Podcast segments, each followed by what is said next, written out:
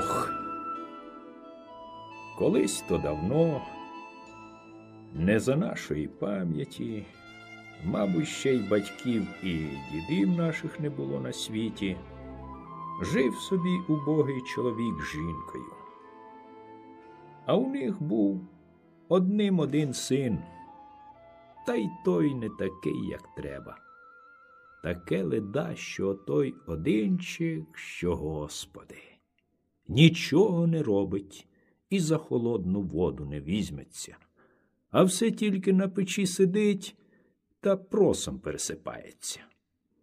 Уже йому, може, годів з двадцять, а він у себе штанців на печі сидить, ніколи й не злазить. Як подадуть їсти, то їсть, а не подадуть, то й так обходиться. Батько й мати журяться. Що нам з тобою, сину, робить? Чужі діти своїм батькам у поміч стають, а ти тільки дурно хліб переводиш. Журились, журились батько з матір'ю, а далі мати й каже Що ти таки старий думаєш з ним, що вже він до зросту дійшов, а така недотепа, нічого робить не вміє. Ти б його куди отдав, то отдав, куди найняв, то найняв. Може б його чужі люди чому навчили. Порадились, батько і отдав його у кравці вчитись. От він там побув днів зотри та й утік. Зліз на піч, знову просом пересипається. Батько його вибив добре, вилаяв, отдав до шивця, шефству вчитись. Так він і звідтиля втік. Батько його знову вибив і отдав ковальству вчитися. Так і там не побув довго втік. Батько бідкається. Що робить? Поведу, каже, вражого сина, ледащо у інше царство. Де найму, то найму. Може, він від теля не втече. Взяв його і повів. Ідуть та йдуть, чи довго, чи недовго, аж увійшли у такий темний ліс, що тільки небо та земля. Увіходять у ліс, притомилися трохи. А так над стежкою стоїть обгорілий пеньок. Батько й каже Притомився я. Сяду, відпочину трохи. От сідає на пеньок та ох, як же я втомився, каже. Тільки це сказав, аж з того пенька, де не взявся, вилазить такий маленький дідок, сам зморщений а борода зелена аж до коліна. Що тобі, питає чоловіче, треба од мене? Чоловік здивувався. Де воно таке диво взялося? Та й каже йому Хіба я тебе кликав? Отчепись? Як же не кликав? каже дідок, коли кликав. Хто ж ти такий? пита чоловік. Я, каже дідок, лісовий цар Ох. Чого ти мене кликав? Та цур тобі, я тебе і не думав кликать, каже чоловік. Ні, кликав. Ти сказав ох.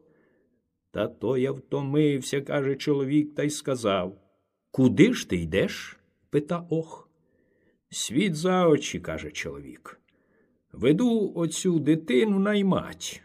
Може, його чужі люди навчать розуму, бо у себе дома що найму, то й утече. Найми, каже, ох, у мене. Я його вивчу. Тільки з такою умовою. Як вибуде рік та прийдеш за ним, то як пізнаєш його, бери, а не пізнаєш, ще рік служитиме в мене. Добре, каже чоловік. Ударили по руках. Чоловік і пішов собі додому, а сина повів ох до себе. От як повів його ох, то повів аж на той світ під землю та й привів до зеленої хатки очеретом обтиканої. А в тій хатці усе зелене, і стіни зелені, і лавки зелені, і охова жінка зелена, і діти, сказано все-все. А за наймичок у оха мавки, такі зелені, як рута. Ну, сідай же, каже, ох, найметку, та поїси трохи. Мавки подають йому страву, і страва зелена. Він попоїв. Ну, каже ох, піди ж найметку, дровець рубай та наколи. Наймет пішов. Чи рубав, чи не рубав, ліг на дрівця та й заснув. Приходить ох, аж він спить. Ох, звелів наносить дров, поклав на дрова зв'язаного наймета, підпалив дрова. Згорів наймет. Ох, тоді взяв попілець, повітру розвіяв, а одна вуглина і випала з того попелу. Ох, тоді її сприснув живущою водою. Наймит знов став живий, тільки вже моторніший трохи. Ох, знов звелів наймиту дрова рубати, той знов заснув. Ох, підпалив дрова, наймита спалив, попілець повітру розвіяв, вуглину сприснув живущою водою. З того ледачого парубка та став такий моторний та гарний козак, що ні здумать, ні згадать, хіба в касті сказать. От вибув той парубок рік. Як вийшов рік, батько йде за сином. Прийшов батько в той ліс, до того пенька обгорілого, сів та й каже Ох. Ох, і виліз з того пенька та й каже Здоров був, чоловіче? Здоров, ох. А чого тобі треба? питає ох. Прийшов, каже, за сином. Ну, йди, як пізнаєш, бери його з собою, а не пізнаєш, ще рік служитиме.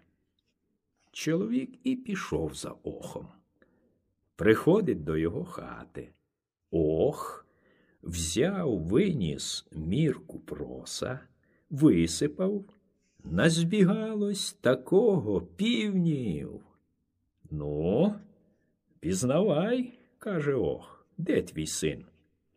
Чоловік дивився, дивився, всі півні однакові, один у один, не впізнав.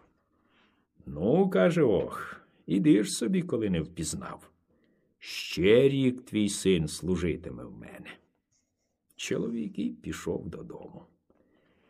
От виходить і другий рік. Чоловік знову йде до оха. Прийшов до пенька. Ох, каже, ох до нього виліз. Іди, каже, пізнавай. Увів його в кошару аж там самі барани, один в один. Чоловік пізнавав, пізнавав, не впізнав.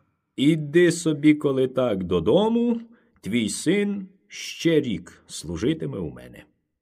Чоловік і пішов, журячись. Виходить і третій рік.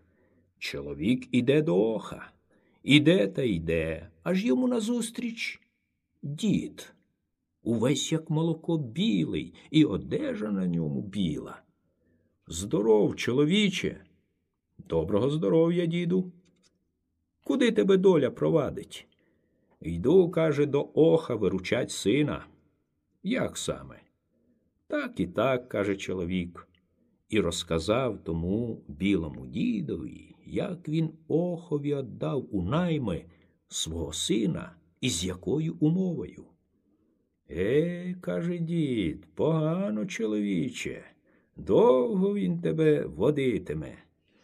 Та я вже, каже чоловік, і сам бачу, що погано, та не знаю, що його й робить тепер у світі. Чи ви, дідусю, не знаєте, як мені мого сина вгадать? Знаю, каже дід. Скажіть же й мені, дідусю, голубчику, бо все таки який він не був, а мій син своя кров. Слухай же, каже дід, як прийдеш до оха, він тобі пустить голубів. то ти не бери ніякого голуба, тільки бери того, що не їстиме, а сам собі під грушею сидітиме та обскубуватиметься. То твій син. Подякував чоловік дідові і пішов. Приходить до пенька. Ох, каже, ох виліз і повів його у своє царство. Висипав ох мірку пшениці, наскликав голубів. Назліталось їх сила, і все один в один. Пізнавай, каже ох, де твій син? Пізнаєш твій, а не пізнаєш мій. От всі голуби їдять пшеницю, а один сидить під грушею сам собі, надувся та обскубується. Чоловік і каже Ось мій син. Ну, вгадав. Коли так, бери. Взяв, перекинув того голуба і став з його такий гарний парубок, що кращого й на світі немає. Батько зрадів дуже, обнімає його, цілує. Раді обидва. Ходім же, сину, додому. От і пішли. Йдуть дорогою та й розмовляють.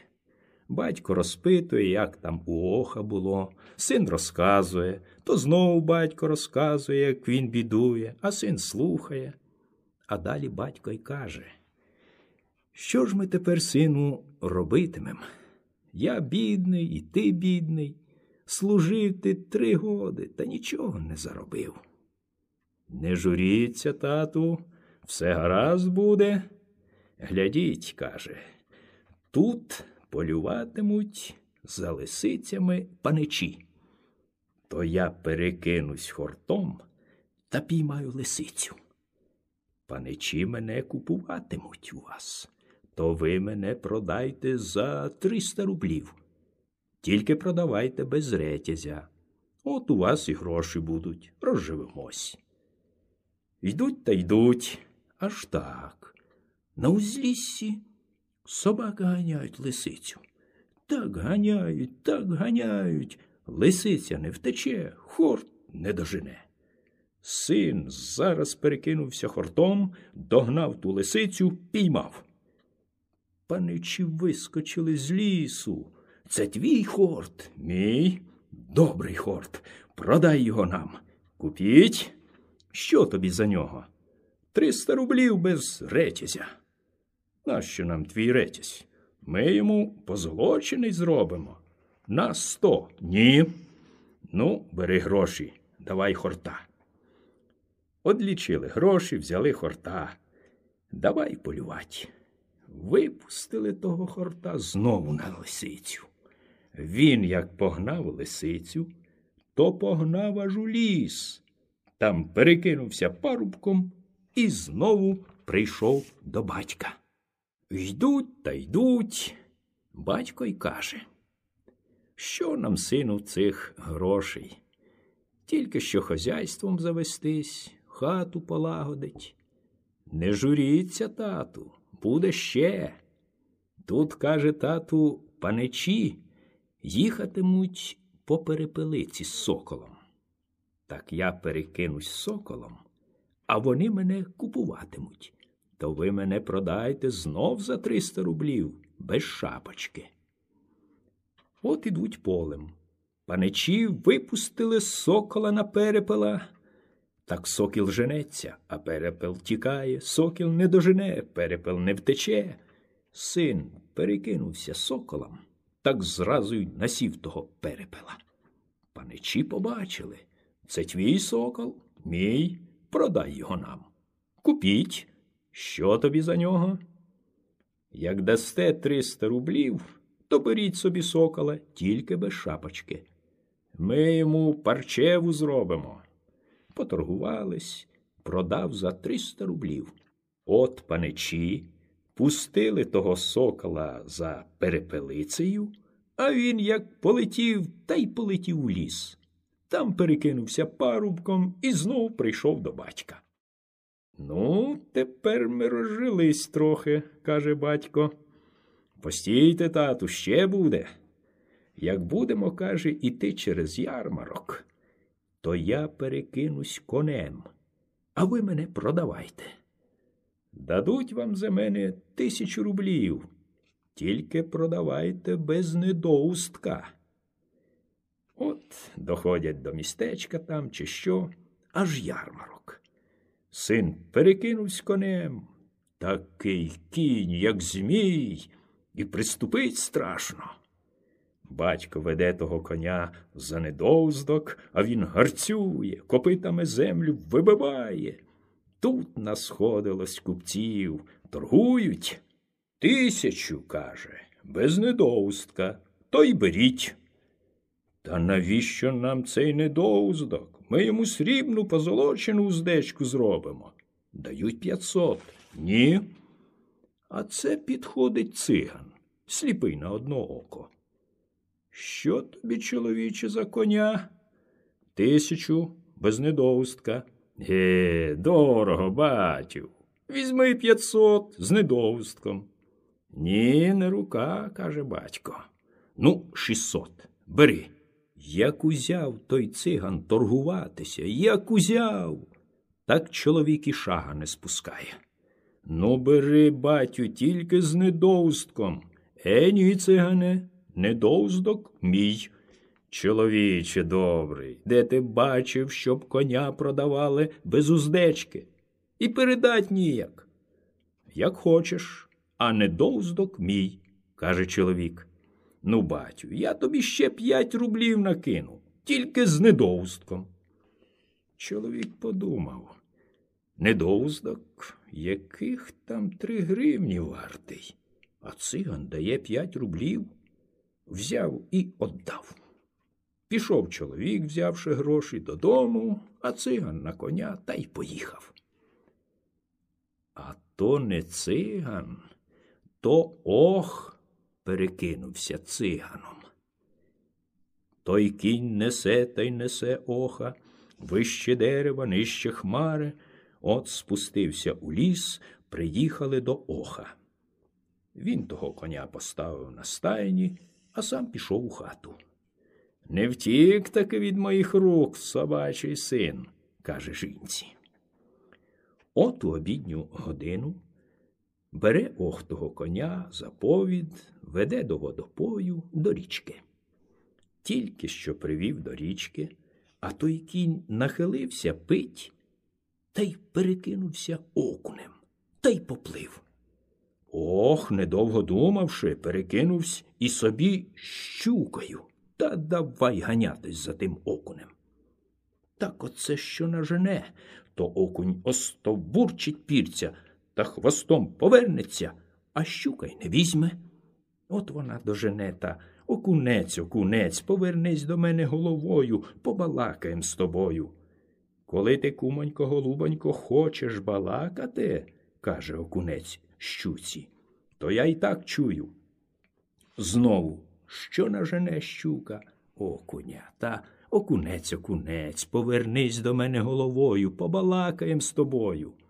А окунець от стовбурчить пірця та й каже Коли ти, кумонько, голубонько, хочеш, то я й так чую. Довго ганяла щука за окунем, та ні, не дожене. А це підпливає той окунь до берега, аж там царівна шмаття пере. Окунь перекинувся гранатовим перснем у золотій оправі.